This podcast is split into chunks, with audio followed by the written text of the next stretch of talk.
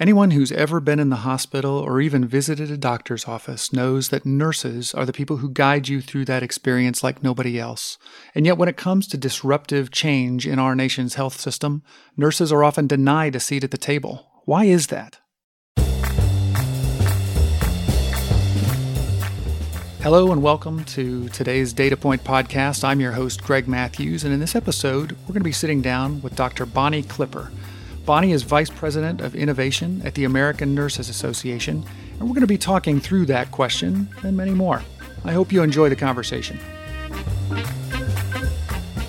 Hello and welcome to the Data Point Podcast. We are broadcasting live from the Health Equity Hackathon in Austin, Texas. I'm your host, Greg Matthews, and I'm really pleased today to have as our guest Dr. Bonnie Clipper. Bonnie is the Vice President of Innovation at the American Nurses Association. Bonnie, welcome to the show. Thank you. Thank you. So glad you're here. And if I'm not mistaken, you are the first Vice President of Innovation for the ANA. That is true. I am. that must be kind of an exciting challenge to create something new. What's uh, how long have you been in the role? What's it What's it been like? Yeah, it's really cool, Greg. So I am the first person that is in this role for the American Nurses Association. So when you're the first, you always get to craft the role and make mm. it uh, look a little bit the way you want it to. So it's been a really neat journey to, to work on that and really try to bring in 4 million of our peeps, 4 million nurses wow. along with me on this ride. That is so great. I uh, One of the things that I wanted to be able to do is – I'm so excited that you're here because I think I feel like the nurse is one of the unsung members of uh, the healthcare system. Uh, when you're receiving care, the nurse is your number one. You know the nurse is the person you're going to be interacting with, but uh, not always as visible as they ought to be. I was reading a study about you know how uh, infrequently nurses show up as experts in the media, for example, that I, I believe you may have been quoted in. I'd love to hear a little bit about your background. What brought you to this place where you're focused on innovation for nurses in the US? Can you tell us a little bit about how you got started? Yeah, absolutely. So, from a nursing perspective, it's very, very interesting.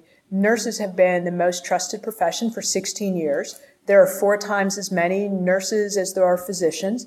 There are four, uh, eight times as many nurses as there are pharmacists, yet nurses tend to be incredibly underrepresented, not only in, insofar as kind of media and um, informational aspects, uh, quotes and, and, whatnot, but also in regards to innovation. Mm. So much of this role is really to bring nurses along on this journey. And for us, that means a couple of different things. So I myself, I've been a nurse for, for 30 years. I've been a chief nursing officer for 20 years.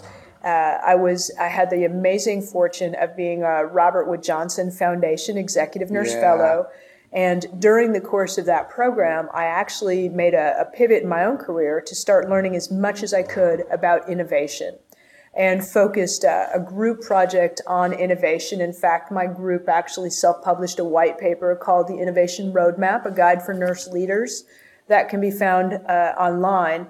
And as a result of that work, I then took it a step farther and began really to work on how to help organizations build cultures of innovation it was through that work that I really became so passionate about seeing innovation as a lever to advance nursing that I actually then pursued uh, the ASU and AONE fellowship in innovation and did that for a year.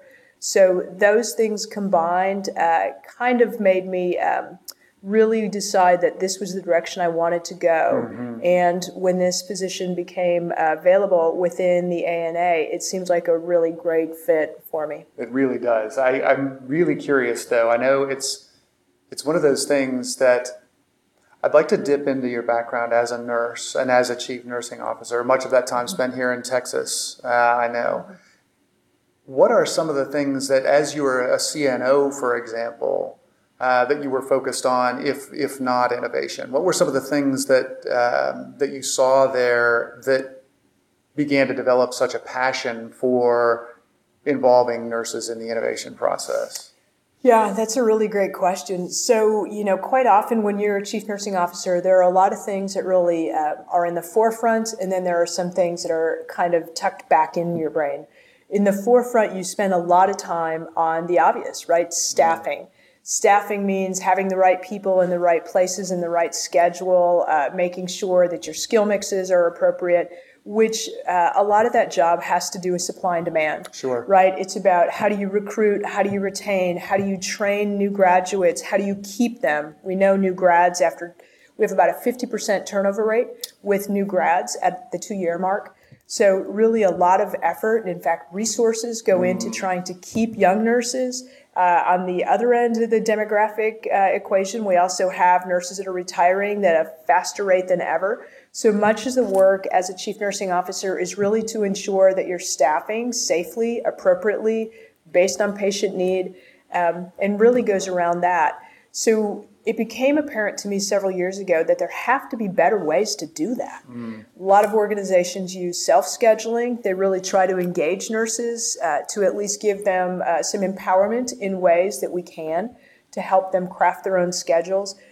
Those are the things, though, that really, as administrators, as nurse leaders, you spend an awful lot of time on. Sure. So I don't know that anybody's truly cracked that nut, but that's what got me really interested in that there have to be more innovative ways to do the things that we do. Yeah. As a, as a CNO working in a, in a clinical facility of, of one kind or another, did you have an opportunity to see other like uh, efficiency studies, uh, uh, other kinds of innovation uh, studies or, or research that was going on, maybe that didn't include nurses in the process? Was that ever a part of the experience? Uh, that wasn't part of my experience. Uh, we were actually able, through a variety of the different organizations I've been at, to pursue kind of different strategies mm. that help to give nurses the tools when they needed them. So, for example, one of the organizations I was at, um, we actually were able to utilize an online uh, teletracking tool to tell us how many patients were in any given bed or waiting in the ED which also helped us then utilize that to make sure that we were turning over our beds appropriately. Mm-hmm. Were they fast enough? Were they in the right places? And then also to take a look at, in an online capacity, the scheduling system to know that we were going to deploy the right staff in the places that we needed to based on how we saw them queuing up. And then we were able to take that a step farther. So instead of using it just on a, a maybe a unit secretary's um, monitor, what we were able to do is to put flat panel monitors um, on the wall. So in that case, that very little um, kind of tweak in that system allowed mm. all staff and physicians and every clinical person to actually see what was queuing up, where patients were going to go, what what that meant for staff, and then even one more iteration, we took our um, house supervisors and we gave them portable tablets and we actually allowed them to have access to that very important information that they should have had to begin with sure. instead of flipping through pages of paper that they had to literally cross out and mark mm. out with pen and pencil every every time they rounded now it was real time in front of them so it, it did it took us quite a while almost a year to put those three pieces into place but it really gave nurses the tools they needed and it empowered them to make the decisions they needed to make with real time data yeah. so that we had the proper beds ready, turned them over, and then could deploy staff where we needed.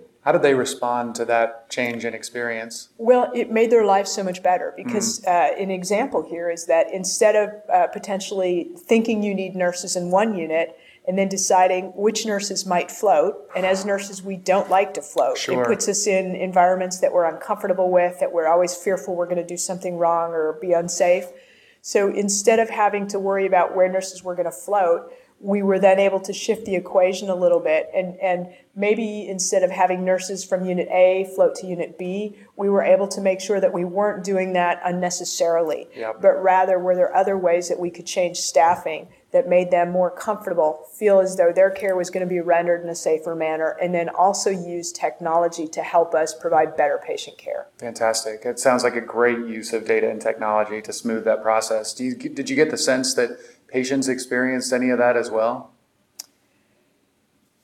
You know, that's a real interesting point. Um, it's hard to know that they did, but we know that they got better care as a result. Yeah. So one of the things that that could show up as uh, potentially we could have put a patient in a bed and then maybe the next day when the correct bed came open we would actually move the patient to the other unit yeah. which has an impact you obviously have now what used to be a clean bed is a dirty bed You have people that are pushing a patient down a hall or in an elevator, which takes staff time. You have family members that are kind of asking you what's going on because they were in this room and now they're in that room. So we reduced a lot of that, not all of that, but sure. a lot of that.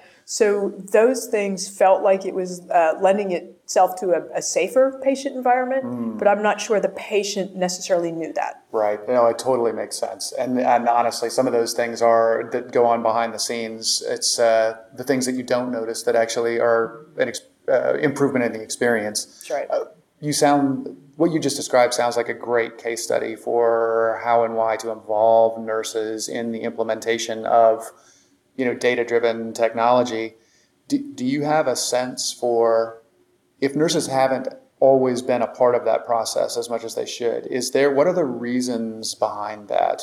What are the reasons that they tend to get left out of the, the, those processes? So that's a great question. We know that nurses are underrepresented in innovation and in fact much design and development happens without the voice of nurses in that equation. So there are many times and, and many examples in which um, nurses first learn about a new product or device or model when there might be sales reps or educators from a company that say, We're trying to sign up super users or we're here to educate mm. you. And it is not uncommon. Uh, nurses reach out to me quite a bit and share their stories, and it is not uncommon for nurses to say, this doesn't work the way you intended it to. So now we're going to have to go back and we're actually going to have to modify it or change mm-hmm. it to make it do what it's supposed to do.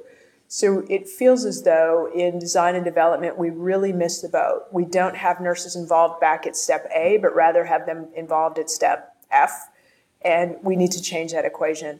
We also know that even when you look at the board composition from a tech board perspective, there are about 10% um, or less of tech boards that actually have women on them. Wow. And 90% of nurses are women. So when you kind of line up all the holes here in the Swiss cheese, it's almost the perfect storm in that the, the people that need to be involved in the design and development conversations up front are not in the board, they're not in the conversations, they're not part of the human centered design process.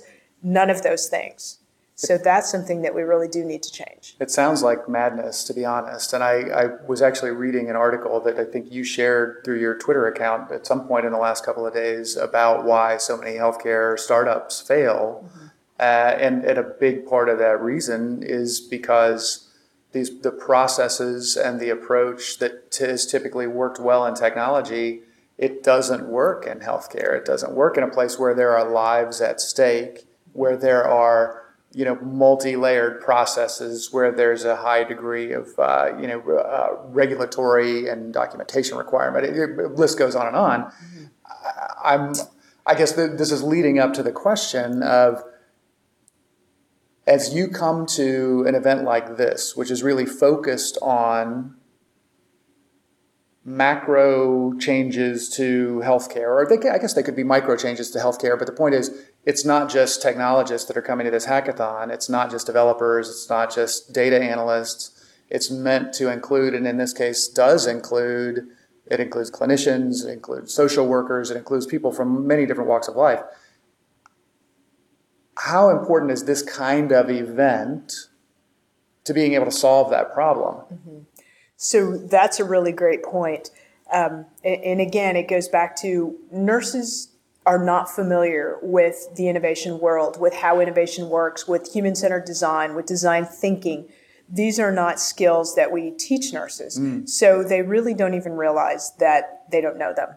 And yet, this is sort of the direction that much of the world has taken in terms of how we solve problems. So, trying to solve problems in a way that nurses don't have that skill set is a little bit of a mismatch. So we're trying to figure out how do we help them educate and how do we bring them into that space and do that in a very, very different way. When you made the jump to Robert Wood Johnson, uh, it sounds like that was a pretty pivotal moment. I think you may have even used that word. What was it that made you decide it was the right time to make that move and really focus on systemic innovation? I actually was a fellow starting in 2014. So for me at that point in my career, it was a really great time. It was a good opportunity. I had been a CNO for probably about 15 years. Mm-hmm. So it was a really good time to actually learn how to freshen up my own toolkit. Yeah. So I found that as a, an amazing opportunity and certainly developed an incredible network of um, colleagues through that process. So timing was perfect. And I think the skill set was a really great add for what I felt um, I, I, pretty much was was able to do in a way that delivered a, a track record of success. So giving me new tools, helping me problem solve in a very different way was a great add-on for me. So timing just happened to be perfect. No, that's fantastic. As we we're going to take a quick break right now, but when we come back with Dr. Bonnie Clipper, we're going to talk a little bit about her work from RWJ leading into ANA and uh, where it's going to go from here. Hey, everybody, this is Reed Smith. And this is Chris Boyer. And we are co hosts on a show called Touchpoint, which is a podcast that's dedicated to the discussions on digital marketing and online patient engagement strategies, not only for just hospitals, but health systems and physician practices.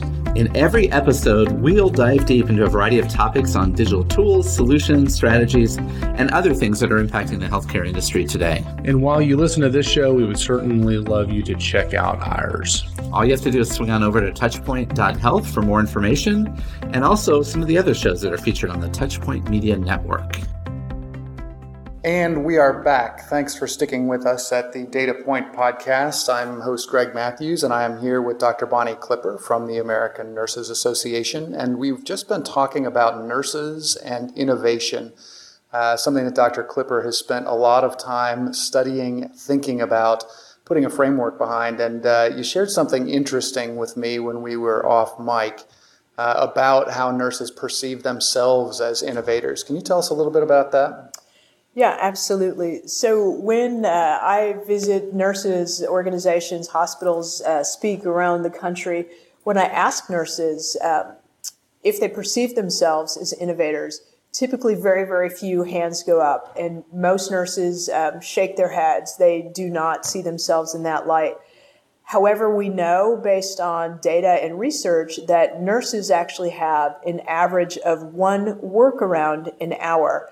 So when I ask groups if they actually do workarounds while they're providing patient care, hands begin to go up. If I ask them if they've ever MacGyvered anything during their shift, hands go up. So in fact, helping nurses put this in a nomenclature that they understand really does drive home the fact that they in fact are innovators but they don't see themselves with kind of a fancy definition of what an innovator looks yeah, like. Yeah, it's it's incredible, and even the you know the work that you were describing uh, in terms of process flow, like that is that is innovation work, no question about it.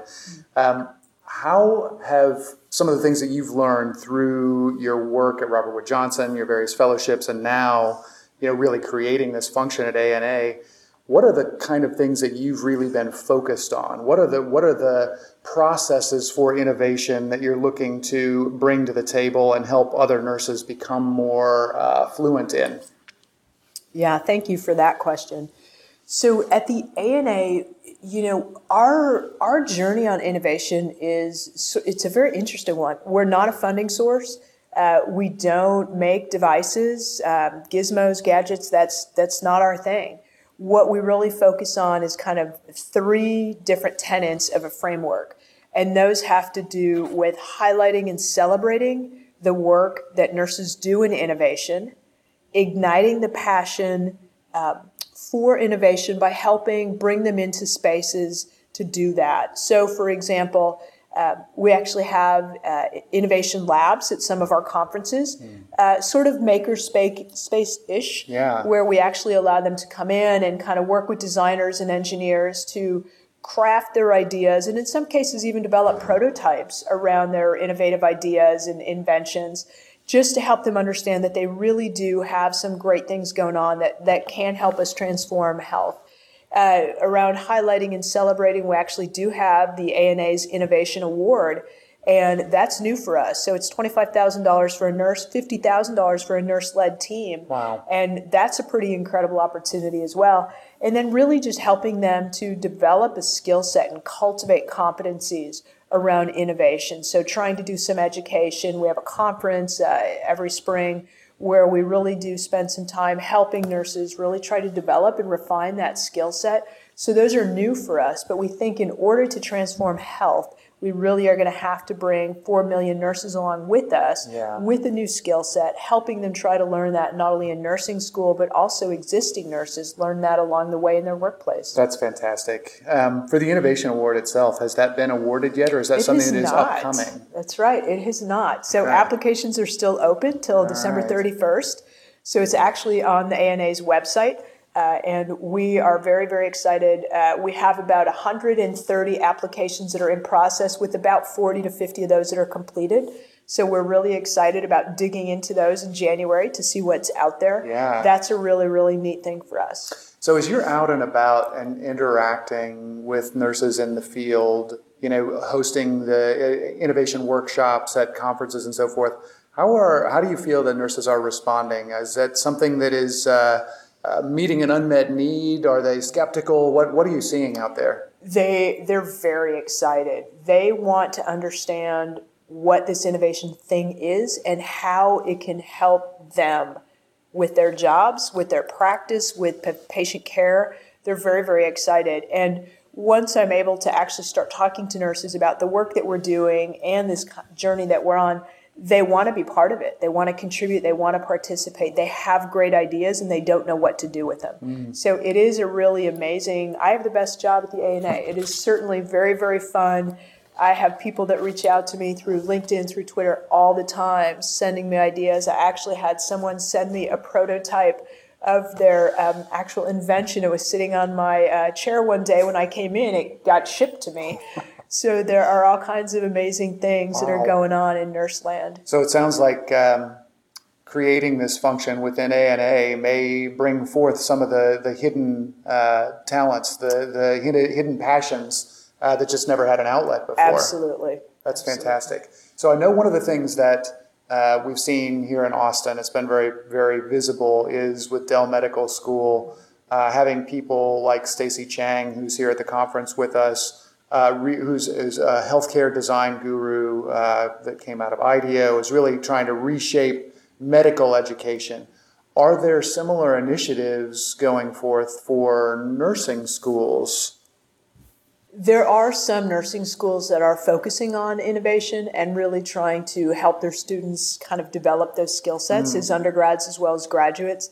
I think that's definitely a shift that we're going to continue to see in the next several years is that more nursing programs are going to take a harder look at innovation and design thinking mm-hmm. as a skill set and as problem solving tools to help students mm-hmm. understand that. And then, certainly, as we educate students, we also then have to look at the 4 million nurses that are already employed Right. and figure out how to help them retool their skill sets. So, there's a, a lot of work yet to do in this, but really, that's the place that I think we all want to get to. It completely makes sense. And I guess uh, one of the things that I've been really curious about as, as we've had this conversation is that if we take as a given that the nurse, you know, is in closer contact with the patient than anybody else, is uh, trusted to MacGyver solutions, to do workarounds on a, on a regular basis because they know that that's what needs to be done to serve the patient most effectively. What are the things that in the system will uh, oppose that? What are the what are the cultural obstacles that need to be overcome uh, in order to have nurse as innovator and accepted part of the model? Yeah, that I think that's going to take some time to develop. I think not only is that going to be retooling some skill sets, I think we're really going to have to take a look at how these roles evolve. It seems to me that it should be more common than not that that nurses understand how to utilize an innovator's mindset to problem solve just as it seems to make a lot of sense to me that as we develop solutions, we need to make sure we're solving the right problem from a tech perspective. So I think there's certainly a lot of evolution that's going to have to happen in a very multifaceted way for these pieces to come together. Yeah, it, it completely makes sense, and it's there's so much potential out there. It's really it's very inspiring. It's really cool. So you've been in the role for about 14 months. That's right. What are some of the things that you've learned about creating an innovation function inside, you know, a stable and, and you know traditionally relatively conservative organization? What are what are some of the things that you might share with others who are attempting to introduce innovation concepts? Yeah, I think that you know there's been um, the learning curve. I think has been a fun one. Mm. I think it's sometimes I feel like I'm boxing with butterflies. Right, I'm not always able to pin down what it is I'm asking for, what it is I'm doing.